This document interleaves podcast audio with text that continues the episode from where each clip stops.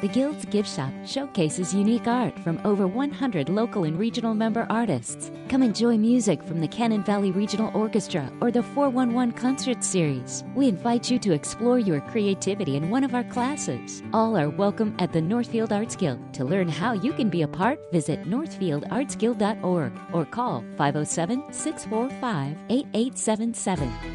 Health insurance that fits my budget? I'm covered. I needed health coverage that I could count on and afford. MNsure helped me find a plan that worked for me, and they helped me save money too. Did you know that most Minnesotans qualify for savings through MNsure? And they have free experts who can help you sign up for coverage. So easy. Go to MNsure.org today to get started and get covered. That's MNsure.org for coverage you can count on and afford. Art Zany, Radio for the Imagination, with your host Paula Granquist, is brought to you by the Northfield Arts Guild and by the Paradise Center for the Arts. And now, Art Zany, Radio for the Imagination. 95.1, The One. Still a friend you can count on.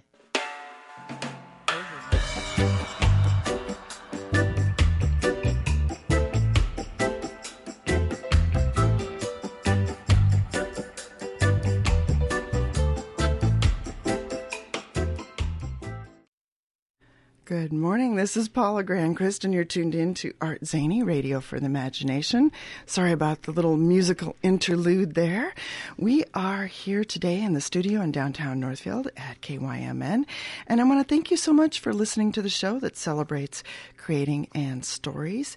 And I'm ready to tune my imagination, so I hope you are too. If there's one thing I would like you to take away from this week's Art Zany Radio, it is the word something. Remember the importance of knowing that something matters in our world. This week, I read a story from The Guardian by Carol Peaker entitled A Moment That Changed Me. My son was relishing life after recovering from cancer, so why did I feel broken? Her son, at the age of 13 during the pandemic, was diagnosed with osteosarcoma. During the year of his chemotherapy treatments, she and her husband took turns in the cancer ward caring for him and keeping him company. And she had said to him, When things go bad, I promised, and when things got bad, I promised him, one day this will be over and life will be back to normal. He did find a new normal in his teenage life, but at that time she found herself overwhelmed by grief. She struggled with this feeling because she thought, well, we had been one of the lucky cancer parents, and I, she thought she should be happy. And she kept worrying about what he had lost and how challenging his life would be in the future. He would likely never be done testing, recovering, and caring for the after effects of cancer. And she wondered how could he be a normal kid? Then she made some connections with friends in the community, and during their conversations, she learned that they too had stories to share about the invisible ordeals of adolescence. And she concluded that by the time we reach adulthood, most of us have had, had to contend with the, some form of something and she discovered that she was not alone. Her son was not alone. We are all survivors. She says, quote, in fact, it is often the act of overcoming our something that empowers us with resilience and a keener capacity for empathy. And I want to thank Carol Peaker for writing this piece and The Guardian for publishing this article. And I'd like to add that it's not just our adolescent somethings that we have to contend with in our lives. Everybody has a something right now in their lives.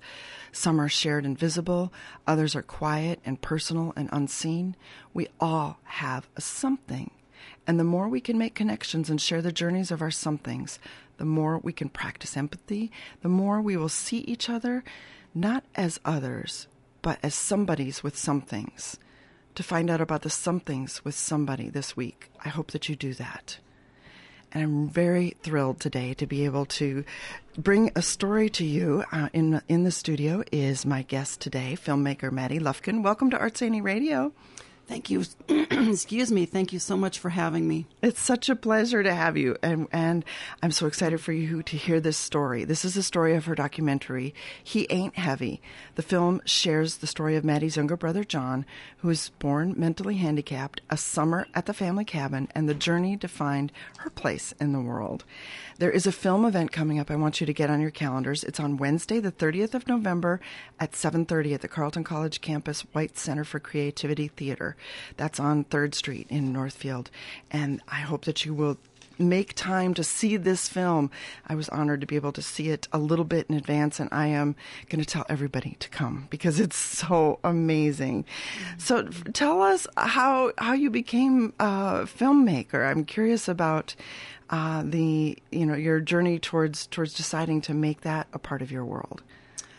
I I think I was probably making films in my head when I was a kid, uh, starting when I was swinging at school, swinging on the swing, and I would uh, create uh, what I called. Um, Coke is, it's the real thing. It was swinging and like thinking about uh, what I would put in the ad for a Coke commercial and thinking about stories, uh, often while I was in school, not paying attention to what was going on in the classroom. I was just always kind of uh, creating uh, little plays or yeah stories or commercials especially anything that i saw on television like a coke ad but i'm like i could do that better and what i would do is swing on my swing and then oh, I would jump off the swing and then I would slow mo the camera so that I was coming down to the earth really slowly and the wind would be in my hair. So, yeah. You had a visual memory, a visual imagination. I, I did, and and I didn't really get involved in filmmaking until uh, I left Chicago after college. I was in Chicago for about three years, and then I came back to the Twin Cities and just at that time, uh, Film in the Cities, which was a mm. prominent uh, film house of sorts, boy, they had their hands in just about every little nook and cranny in multimedia that you could think of. And just as I entered the Twin Cities and caught wind of Film in the Cities, they were going down. They were uh, dismantling. And I was like, oh, that's too bad. Gosh darn it. You know, I just got here and I'm so interested in this film center. So, a guy started a new program. He thought, let's just keep the Access Center running, all the film equipment, photo equipment. He's like, let's keep this running. Would there be any volunteers that would like to join me in this effort to keep this a part of this program moving? And I'm like, yeah, yeah, I'll volunteer. So a handful of us started volunteering, working with this guy, uh, Steve Westerland, who was on staff at Film in the Cities. And we started um, uh, putting our heads together and started writing grants. And some of the grants started trickling through. And uh, about a year later, we were all on staff, and we had formed a small uh, uh, new uh, what we called Midwest Media Artist Access Center. And it, it, so MAC, MAC, because it's long, M M A A C, um, which was the new film in the cities, and we we worked our butts off to make that happen, and then that's where I learned literally how to make a film. I mean, I I literally never took a class. I just hung out all the time after hours with people working on projects and I'd be like, "Oh, you need help doing that? Sure. How where do I stand? How do I, you know, what what what do I do next?" And and uh, I was just very hands-on and I made my first 8 millimeter film there where I was cutting and splicing oh. film oh. and taping it together and oh. then throwing a soundtrack over that. And um, that little film actually helped me get one of the grants that uh, eventually became my feature length documentary. So my little my little crafty spliced film, you know, that I made with all heart and soul, um, made a little splash in the film circuit, and I played that around town, and and it got into a couple of film festivals. So, but I literally didn't know what I was doing. I was just like, I cut here, I put the tape, I had tape all over the walls, and you know, yeah. this is very organic. But that's yeah, that's Mac is where I learned how to make a film, and it was was wonderful. What a great experience, and I'm so thrilled that, that you were able to be a part of that. You know, keeping it alive in, yes. in the Twin Cities. It was it was it was uh, it was an organic volunteer uh, from the roots up uh, uh, effort. Yeah, it was it was it was wonderful. I made a lot of good friends too. We we loved each other. We supported each other, and we were we were thrilled to take you know the ashes of film in the cities and make it come alive again. Well, and we're so thrilled to be able to, to talk about this. And one of the things that, that I made the connection between that story that I'd read and the, a line in the film was you said during the film, everyone has things that they have to deal with, and this is what we have to deal with. And I loved that, and I, I thought, oh yeah, yeah, that's that's that something, right? And so I wonder, um, let's get into the story of your family and tell us about how your family told your story about you know if somebody asked tell me about your family what would you say Well, yeah. Let's see. I'm gonna I'm gonna loop around a little and then get to the core of it. Hopefully, um, I I originally wanted to to tell this story, and this this is the honest truth because a close personal friend of my family's made an offshoot comment about John one day. My brother John, who is severely mentally handicapped, and she said something to the effect of. Um, you know, you guys just have to really, really uh, pull yourself up by the bootstraps and just, you know, just deal with it. I mean, really, oh, I know it's just, uh, it's so hard. It's just, but um, you guys know what you're doing, and it's, it's everything will be fine. And I, I sat with that comment for about a year, and it really, it really irked me. And I felt at best the comment was uh, unconscious on many levels, but also um, kind of surly and also um, not really getting who we were as a family and not understanding my brother at all clearly.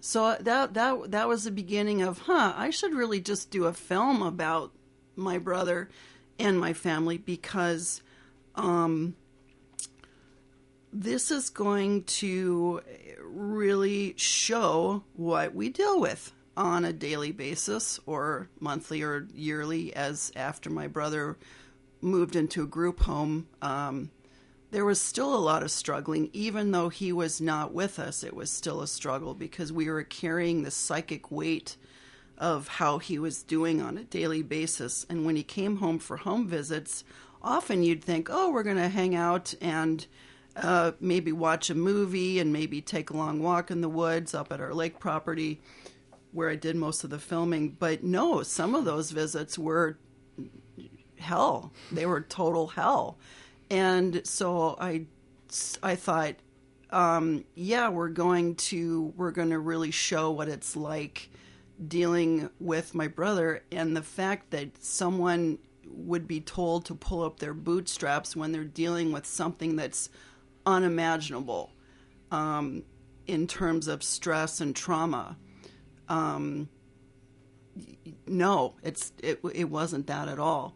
Now back to mom and dad. Um, I would say we all had a different uh, take on what we were dealing with, and and perfect to put that in the film because it's like, well, here's my perspective, here's mom's perspective. Oh, look, mom's unraveling, right? And here's dad um, turning off the lights because he wants to save electricity and then whistling down the hallway while my brother's kind of going through a daily trauma. It was like, well, that's a little interesting. Um, and then, you know, I well, oh, I'll save that for later. But you and I were talking earlier about a comment that my mom made about the communication between her and my father, which was uh, what's you know roundabout and not precise and not not putting their heads together. But one person is talking this way and another person's talking. So the two hands are not meeting in the middle. So yeah, sorry, I kind of went on a tangent there, but I would say if you were to talk to mom and dad before I started filming, they would have told you very different things about what we were experiencing.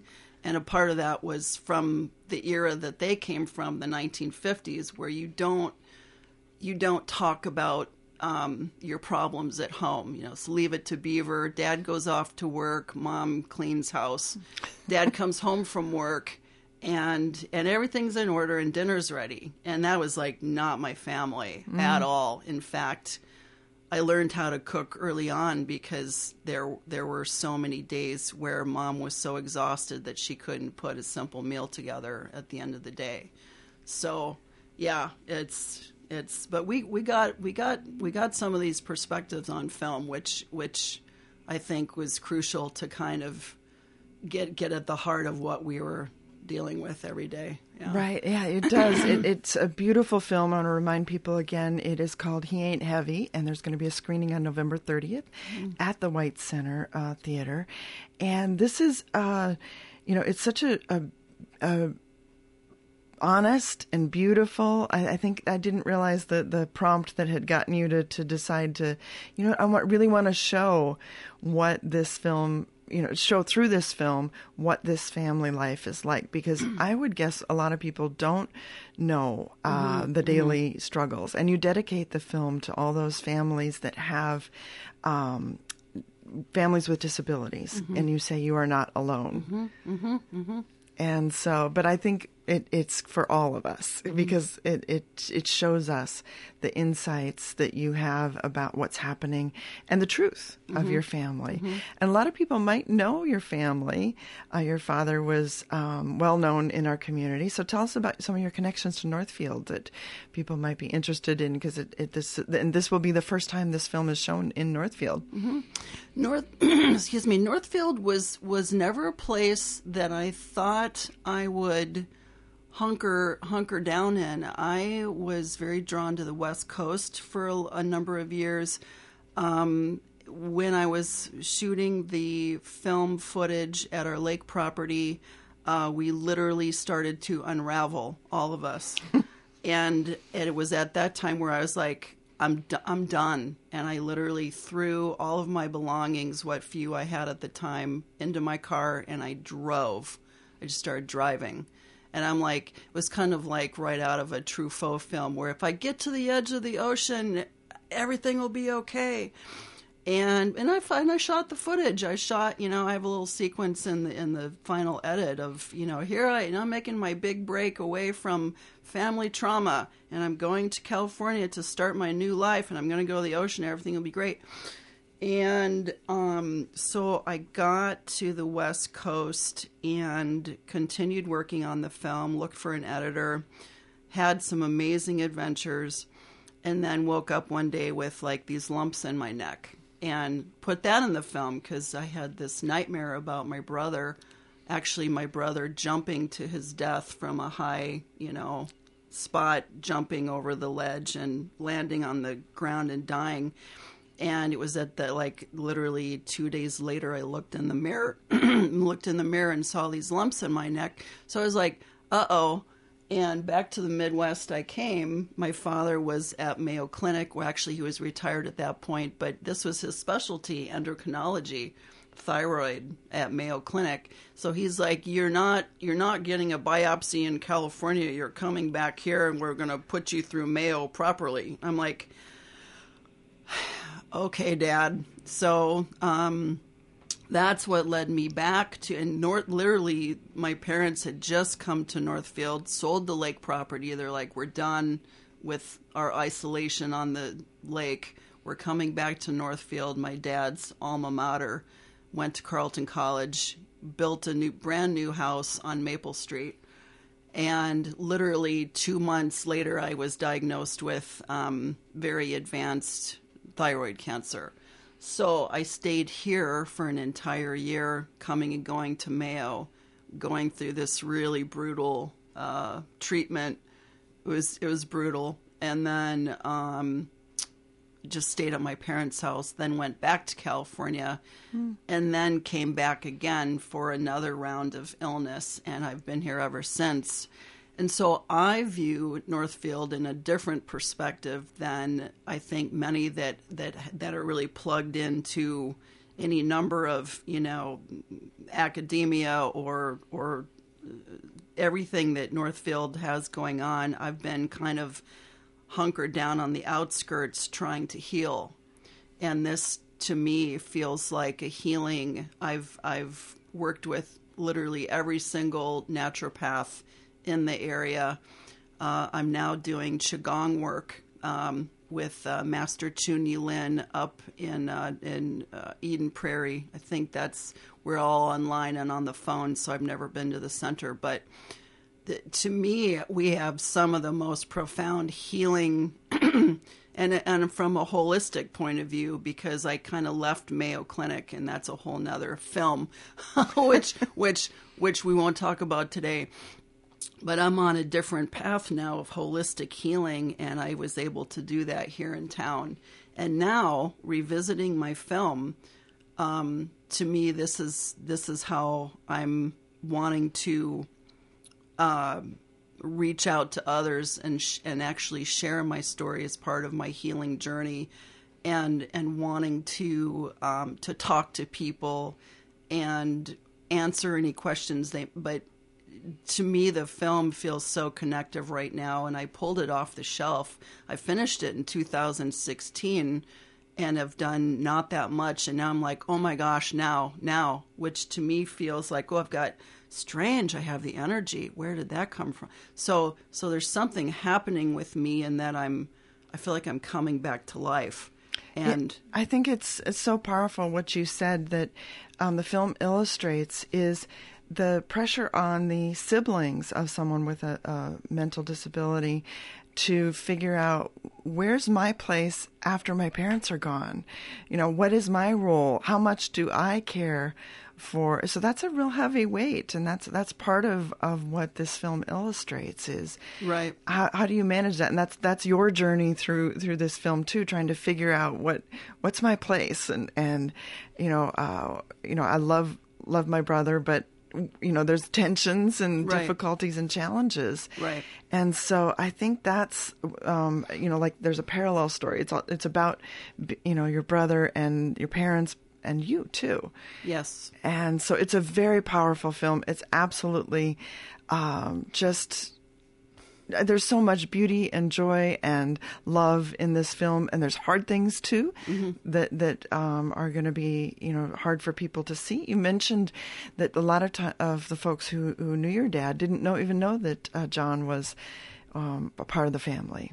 Well, d- right, dad dad compartmentalized, and he was trained to do that as a doctor, and um, and then and then serendipitously. Um, I got cancer in his field and was facing him on a daily basis for an entire year with this illness. And um, there was there was one day where I had been filming in the house. I I I filmed the sequence of cancer and dealing with it, and I did it in a kind of an artistic, visual mm-hmm. way because I wasn't strong enough to to do much narration or contemplation, but I, I did it with with photos and film images. And there was one day where I was literally so sick that I just fell fell over on the floor in front of my dad and then tried to ask him questions about my condition because he, he was an endocrinologist at Mayo Clinic, but he didn't know how to answer. All he could see was me like struggling and and then he started tearing up and then he quickly you know composed himself and wiped the tears away and just looked at me kind of again with that kind of that distant you know uh, so I was like, yeah, that's that's that's the thing. That's that's the that's what that's what we have in this family. And I think part of my illness actually, I, I mean, I don't think, I know that, that my illness came from uh, really intense periods of stress and trauma growing up in my family. I mm-hmm. see a complete 100% correlation between coming down with cancer in my early 40s and and trauma and and I'm not saying it's John's fault or it's my mom's fault or my dad. It's it's just that's just what happened, and you can be certain that when you deal with longevity periods, like longevity uh, hi- history of stress and trauma that that something's going to turn up in the body and mm-hmm. it's not going to be pretty. So now that I get that correlation, I'm I'm I'm really working hard on um,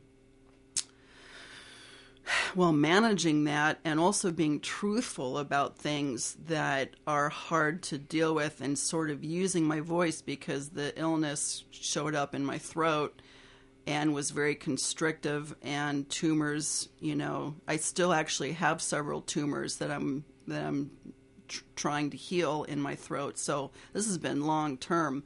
But a part of the healing for me is like get it out. Just talk. Uh, when i'm angry say, i'm angry. Or when i'm um, mm-hmm. feeling grief oh gosh I, my heart hurts. And and try to tend to those hurts as opposed to you know because because parents uh, especially my parents were like no no no no we're not going to you know we're not going to talk about these issues we're not going we don't want our neighbors to know so looping back around to your mm-hmm. question with my dad um, I think it it suited him much better to just be out in the world living and doing uh, big projects and communicating with people um, from a kind of academic or scientific point of view because that made him feel confident and it made him feel like he was accomplishing things, which he was. My dad is a pillar in this town. He he did some amazing things in this town, and um, and that's what fueled him and his soul. And then there was also this incredible heartache that he just stuffed, I think, deep down into his himself. And then um, and then later in life, um, he developed uh, bone marrow cancer or multiple myeloma, which which would entered the bones. And to me, like the bones, like that's our that's the core of of of us in our in in our bodies. So was is there a correlation between having this heartache in his life and then developing this this cancer into the core of his being. I mean, maybe.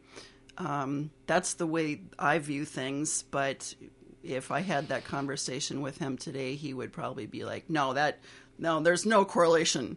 You know, it's not been studied. You know, it's not been proven." And I'm like, "Oh, the things I know." Yeah, and you know? so eh, that's that's one of the dynamics in the film, and John takes center stage as as the family kind of has to revolve. I, I think one thing the film shows clearly, you, you touched on here, is kind of the relentless care that's required because of medications or uh, even what your mom was talking about. I love, I just love that image of her and, and talking about what communication is, and her hands are passing over each right, other. Right, right. And I'm like, well, there you go. Right there it is. and and so, uh, and, and it's you know there even with John, that communication, you might be trying to take a picture of him, and he's amused by the microphone, mm-hmm. and you know you're you're you're trying to get him to talk about something, or you I think you wanted to play music one time, and he kept putting the cassette tape way up right. close, and so there's there's humor but frustration in, in that, and that's what I think a lot of people may not understand what it's like to care. Speaking back to the, the original question to your friend, who you know was like, "Just you get, you guys got this." Yeah, right. Um, it's you show uh, honestly the the difficulties, right? The, yes. what what doesn't get done in the family, what doesn't get addressed because you're all trying to figure out how do we handle what's going on with John. And we we we I don't know if we, yeah, I'd say all of it. We we learned uh, we learned how to live in this other place, you know, it, which was it was kind of magical with John. And in fact, in one of the earlier trailers that I did for the film, I I didn't put it in the final edit here, but in one of the trailers, I say, um, if John is autistic, then so am I. Oh. And I literally felt uh, throughout my childhood and and onward um, that I that there was something wrong with me. And now I'm seeing no, it it was that I was I was in this other place. Um, I was in the John Lufkin headspace, which was otherworldly. Mm-hmm. And how do you, how do you define that? How do you um, describe that? Well, it feels a little insane, and it feels otherworldly, and so I spoke his language. But that, and I said in the trailer, I said if um, John can't be in my world, then in order to communicate with him, I go into his world. That's really lovely, and you you know there were moments in in the film where you're doing a puzzle or, um, you know, talking about some you know dinner, right? Making the pudding, or yes. he's like it's chocolate. I'm like, is that chocolate or what is that? Yeah, yeah. Just so there's really big highs and joys, and uh, then then the challenges that come with right, frustrations. Right. He we we try to bring John into our world on a daily basis because that's where we think we all live when in fact, no, not necessarily on any given day, maybe not. And then we, so that's what I'm saying, we go into his world and we try to kind of communicate on that level.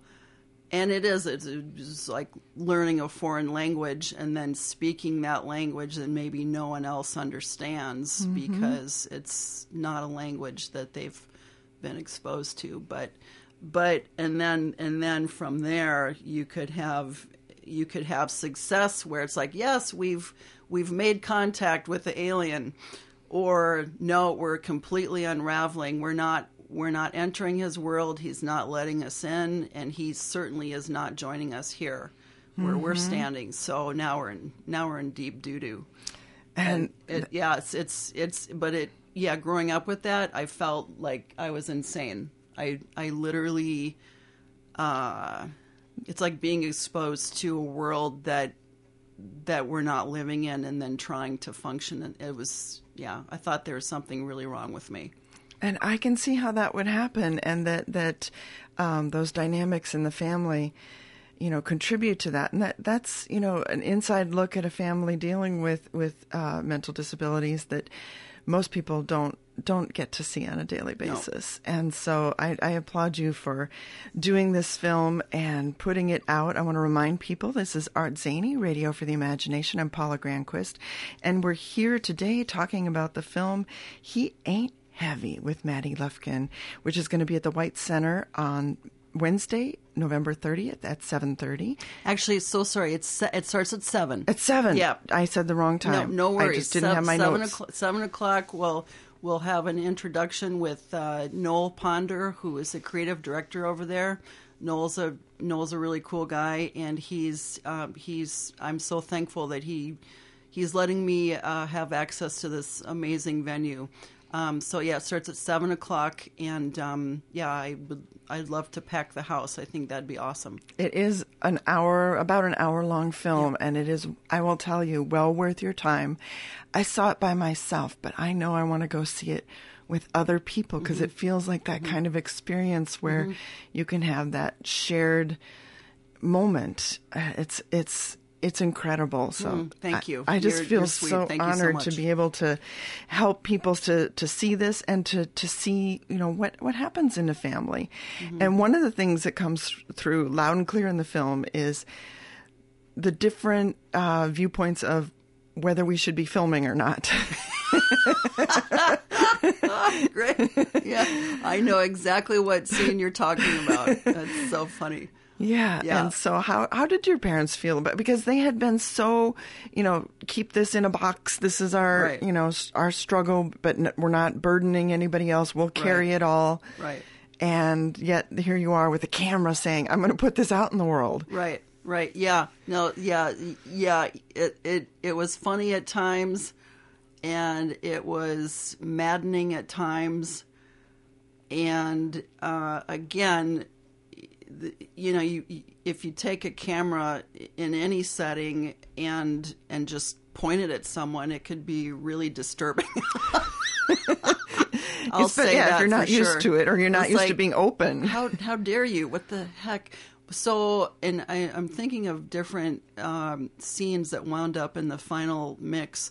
There, there's a scene where my father, we're, we're sitting around the, early on, where I'm showing, oh, good times, you know, in the family. You know, here's what we, you know, here's a here's a day in a life, so to speak. And we're sitting at the dinner table, and then uh, and I'm just you know pointing the camera around. You know, go around the table. There's mom, there's dad, there's John, and then all of a sudden, dad looks up and he says something like are we having fun yet? And I was like, oh, it's perfect Ed Lufkin. You know, it was like kind of with the little hint of sarcasm in the voice. And then and then I'm laughing for some reason I just had the giggles and I kept laughing. The camera's kind of jiggling back and forth and then and then my mom says, um, no. You know, and I'm like, oh, that that's good. We're gonna put that in there. And then John, I put the camera on John, and he's he's uh, he's he's starting to go into a bad place, and probably no one can tell at that point what's going on, but I could tell. He's just kind of withdrawing into himself at the dinner table, kind of picking at his food. Not re- so. I'm like, oh, here we go, you know. But um, mom, for the most part, was really reluctant to have me do this uh, project, and also she and I had a conversation on tape, which I put. I did not put in the final mix, but she said something like, "I'm fine if you want to do like what you're calling your little diary on on videotape. I'm fine with that, but but I don't want you to show it."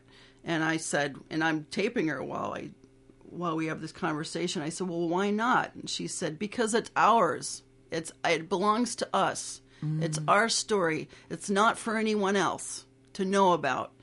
And I'm like, "That's exactly why I'm doing it, Mom. I'm I want to share this story with others. Why? Why do you want to do it?"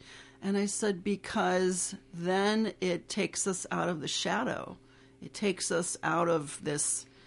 This dark, secretive, icky uh, place. Mm-hmm. And why not liberate ourselves from that? No, she, she didn't get it. So there are scenes where I'm shooting something that's difficult going on with John. And she literally just bats me out of the way with her hand, like she's like, "Stop it!" And she, and I, I put that in because it's like there's there's the resistance. This is what I'm wanting to expose. Mm-hmm. Um, I'm not wanting to hurt my mother. I'm wanting to get out of the shadow. It doesn't feel good to sit here. Yeah, there is a lot of love in in the film. You're, you know, just knowing your uh, goals to, to, to illuminate, but to, you know, show John to the world and to show what it's like to be in this family. And so I, I you know, I think that um, it's it's instantly you can adore this family and then you know uh, tolerate the the challenges that come mm-hmm. that come mm-hmm. ahead mm-hmm. and uh, I want I wanted to maybe you could tell people a little bit um, if you were to about John and uh, you know what uh, you you know growing up and you know how you you describe your brother well that's that such such such a great question um, I would describe John as being unlike uh, so many that I've met with uh, disability, which is why I was like, we have to make a film about him. He's so different, um, complicated, and um, also brilliant at mm-hmm. times.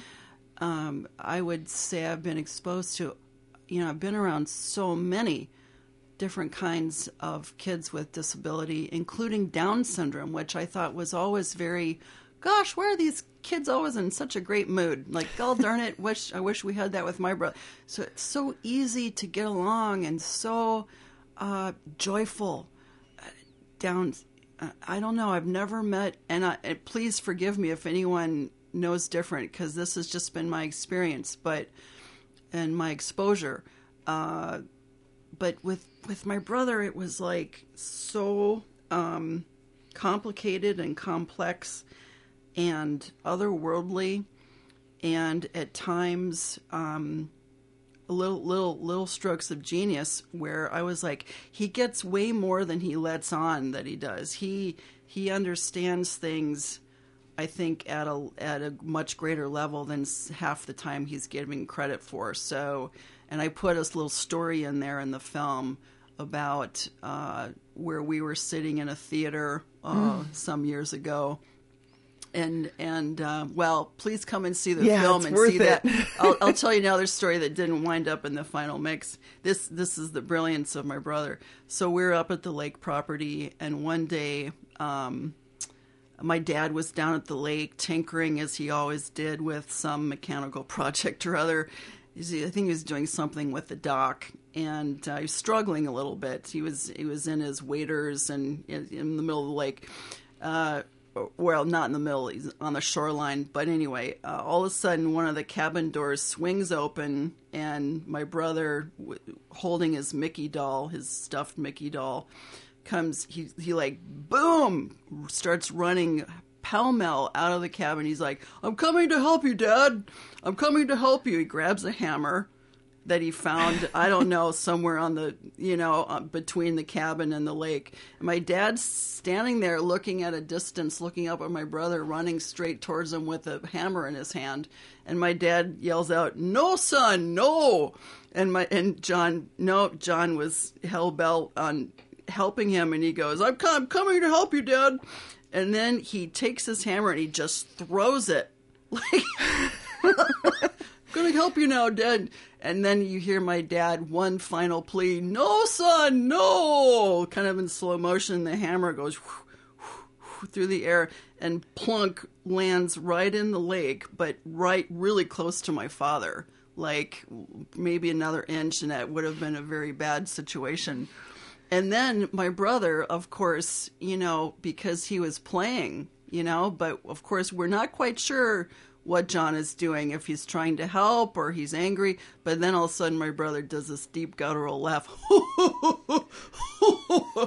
and and my dad just looked kind of pathetic like oh man that was close you know and so and so i'm standing on the other part of the shore watching this and i was just laughing so hard i just had tears rolling down my face because john was was messing with my dad mm-hmm. you know and yet we weren't quite sure you know do you really want to help the old man or or are you making fun? And he was making fun. Yeah, so, and that's that's part of that communication that's happening, right? You're not sure what level you're coming at. And you mentioned something that I think is really poignant in the film was this Mickey that your your brother had. Um, and there's a, an absolutely sweet scene where uh, it was your mother was taking a nap with him, and you caught uh, your brother with Mickey, and it's just you know such a a moment of I, I, you you see John in a new light when you see that. Right. And and that literally it's a it's a short little clip, but literally it's one of my favorite clips in the entire story. It it because it captured John and it was just kind of on a on an off day where mom was exhausted, John was stressed out and so they laid on their respective beds in the master bedroom. Mom over here by the corner, John on the other bed, laying laying down with his Mickey doll, his Mickey stuffed doll. And I just kind of snuck in there with the camera because I overheard John talking, and I'm like, "Is he talking to my mom?" And no, mom was mom had her back turned away from him and he was just laying there with Mickey and he was he was talking to Mickey and he was having a conversation with his Mickey doll. Mm-hmm. And whenever we played that clip, when my editor and I laid it out, um, we were just like laughing, like ah, there, there's John, and he was saying something. I'm trying to remember. I'll have to. I, will I'll, I'll pay attention when, when we have our screening. Like I haven't seen this in a while, but he was saying something like, um, talking about the universe or I can't remember exactly the but it was one like and then John lifts his hand up and kind of twirls it in the air like ta-da! We've we we've discovered it Mickey. And eh, I was like god that's it. That's and that's the otherworldliness too that I've been kind of talking about earlier where John John would go to these places and have these conversations that made no sense whatsoever, but it was the tone of voice. It was like he's communicating nonetheless. Mm-hmm. He's he's talking to his Mickey doll, his best friend in the whole world, that he takes everywhere with him, because it's like his his soulmate, I mm-hmm. guess, for lack of better description. And he's having little conversations. Although I have no idea what he's saying, it was like, and and so I yeah, that's my favorite clip, literally in the whole film. I agree. It's a really special moment, and uh, I think that uh, it, it there's just so much depth to this film, and so I want people to be able to see it. We're probably it's hard to do, you know, something visual and then and then talk about the stories, but there will be a chance for people to come and see it and then ask you questions about it. Let's talk a little bit about the process of making the decisions of how to shape the film and how to tell the story because I imagine you had a lot more footage than as e- even as you said some of the stories that didn't make it into the final cut. What were your thoughts on to, how to, how to um, narrow down those moments so that you could reveal the pic, the whole picture? Oh, it's another such a great question, and I'm I'm thinking that it was a process of intuition more than planning, and it was a process of um, visual how how to tell this story visually more than okay a leads to b leads to c. And so i did it you know when i learned filmmaking um, I learned that you log all of the footage wh- when you shoot it, and then you do a process of elimination hmm. after. And I'm like, I did just the opposite. In other words, I shot footage that I thought was interesting, and that's all I knew. And then I didn't log anything, and then and then I had a mess of footage when I was finally ready to edit that I couldn't make any sense of. So what I did was I watched footage over and over, and anything that grabbed me when I was watching it would be the clip that I would pull. Mm. I had no idea where the story was going. I had no idea what I was doing. I was just literally shooting from the cuff and following my heart and going, yeah, this is interesting. Somehow this will be part of the story. And what I love in the telling of the story is the changes of time because you go back and forth between, you know, early years and later years and and incidents, you know, are woven into the whole story. So we kind of get a sense of I, I suspect that's that's how it is being with someone um, who's, you know, disabled and and you're, you know, constantly you know, fighting that tiredness and that that um, you know, you know, okay, we got to get food. Okay, we got to get medicine. Okay, we got to get you know from get cleaned up or get to, get to bed or whatever the the task is that you're doing, and that the t- sense of time probably becomes really muddied. And you know, exactly and it, yes weaving Yes. i think is the term and uh, I, I showed uh, my wonderful cousins out east the film recently sent them a link and my cousin came back and said and I, and I, I kind of did a disclaimer. I'm like i don't do like the normal narrative. I don't narrate in i'm supposed to tell a story proper. And she's like no no no. She's like you're weaving. And she's like brilliant. And i was like oh thank you. Because i'm like i didn't i didn't do the protocol that you're supposed to do in the edit. I i did it this other way and i didn't follow the rules. And is it confusing? She's like no you're weaving. And i'm like oh yeah that's that's what i was doing. And and you mentioned the concept of time. And i'm like concept of time especially now post covid hmm. no we're not following any normal recourse of time are we? Hmm. We're in another dimension now. And that's where we've been living at, in my family for quite some time. There time is is irrelevant when you're when you're dealing in, with the the ethers you know you're you're in this other non-linear place. So yeah i think now watching you know bringing the film back to light now it's like oh my this this might resonate with people now. Yeah, that's It's exactly just- what I was thinking. there's there's there's just there's just the now and just being in the now. And like what do we need to do now to get to um, a feeling of I don't know what, just just beingness, just just normalcy, if if if that can even be used here. Uh, not normal, but yeah, getting through each moment and right. staying in the present. Yeah, and I thought one of the most poignant poignant questions early on in the film is when you ask John, "What will we do with our day today?" and and you know, and the more you you watch the film and see the life, you know how impossible that is to plan. Right. And how impossible it is to to think, yes, we're going to go on a picnic and then we're going to go shopping and then we're going to go to a movie. It, your whole day might be derailed by an right. incident, and you have to just keep adapting. And right. I, I love that line in the film, and some of us should think about that when we do get to plan our day and think mm-hmm. about um, how many other families are out there struggling trying to figure out no i can't even i gotta like minute. What are right, we doing minute by minute. right, right, now? And there's another you know i put that just in the beginning and then towards the end of the film where mom has a soliloquy about john and dealing with john and she i won't say too much about this because i feel it's a really poignant mm-hmm.